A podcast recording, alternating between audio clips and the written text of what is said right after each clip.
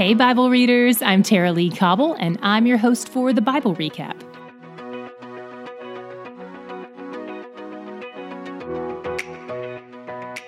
Today we finished our 12th book of the Bible.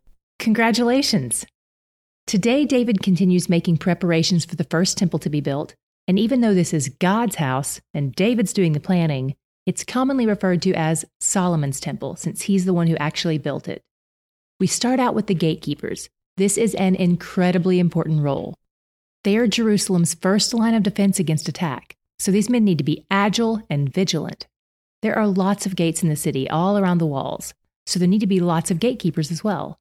And if you recall, Scripture regards east as the direction of holiness, so not only would the temple itself face east, but the gate of highest honor, and the one that requires the most guards, is the eastern gate.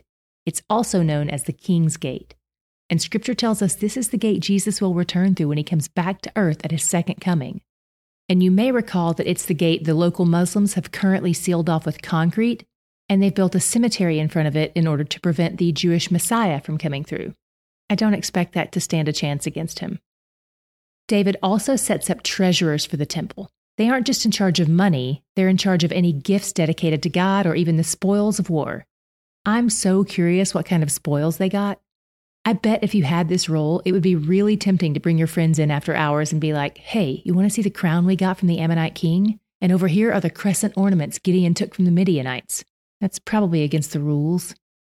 David has his own treasurers too, as well as his own gardeners and farmers and vinekeepers and shepherds, and I bet the shepherds are his favorite. I wonder if he was ever like, listen, guys, someday if you practice your harp really hard and manage to behead a giant and avoid getting killed by the king and his demon, you could be king like me. I mean, technically, all the kings are supposed to be his descendants, so I guess not. Some of the Levites also have the job of managing tribal relationships. It sounds a bit like being a diplomat or an ambassador. There are a lot of people involved in all these roles 24,000 per month, which adds up to a total of 288,000 people. And I have no idea what they do in all 11 of their months off. In case there was any doubt, chapter 27 tells us why David wasn't supposed to take that census a few days ago in 2 Samuel 24. It was an act of unbelief in God's promise to make them a great nation.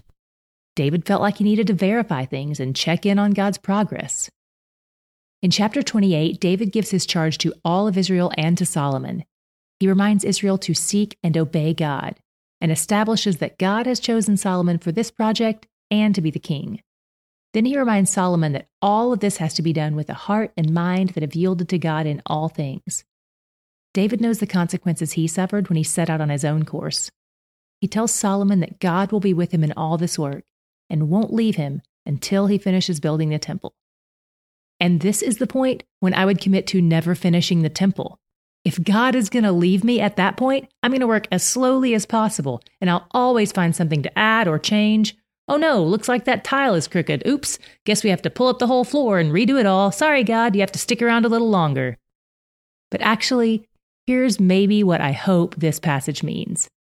I think at this point, because God would be dwelling above the mercy seat, God's presence would still be near to Solomon anyway.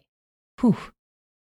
David donates a lot of his personal stash to build the temple, including over 200,000 pounds of gold and more than half a million pounds of silver. I don't know where he keeps it all. David models his own generosity toward God's house and leads the way in making donations and sacrifices before he invites the people to join in.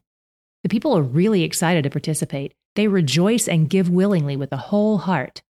David blesses God, and then in 29, 18 through 19, he asks God to continue to direct their hearts toward him and to guide Solomon's heart. As we close out First Chronicles, David passes off the throne to Solomon and then dies after ruling Israel for 40 years.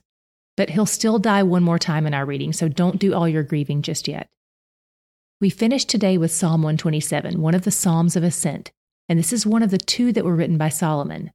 The first verse takes on so much more meaning in light of Solomon's calling to build the temple. It says, Unless the Lord builds the house, those who build it labor in vain. But this could also refer to Solomon's offspring and David's dynasty. God is establishing their family just as he promised David he would, in order to bring about the Messiah. This psalm serves as a reminder that only what God initiates will be sustained and fulfilled. God is attentive to and involved in all areas of our life, from something as little as sleep to something as major as enemy warfare. And we can strive all we want, but we'll gain nothing without Him working on our behalf. What was your God shot today? In several spots, I noticed the theme that He is the source of all things. Not only was it all over Psalm 127, but I saw it in parts of First Chronicles as well. In 29:12, David says, "Both riches and honor come from me, and in your hand it is to make great and to give strength to all." In verse 14, he says, "All things come from you, and of your own have we given you." Then in verse 16, he says, "O Lord our God, all this abundance that we have provided for building you a house for your holy name, comes from your hand and is all your own. All that we give to God is God's gift to us first. This is true not just of money, but of talents and time and service too. And along these lines, I noticed something else in 2732. It's talking about Jonathan, David's uncle, and it says, He was a counselor, being a man of understanding and a scribe. He was a scribe, a man who spent his days in Scripture, and from that came the wisdom he used to counsel the king. He was offering back to God's service the wisdom he got from God. Everything we give back to him originated with him. He is the source of all good things, and he's where the joy is. Okay, Bible readers, it's time for our weekly check in. How's it going? No matter when you're listening to this, even if you're quote unquote behind in the plan, I believe you're right on time.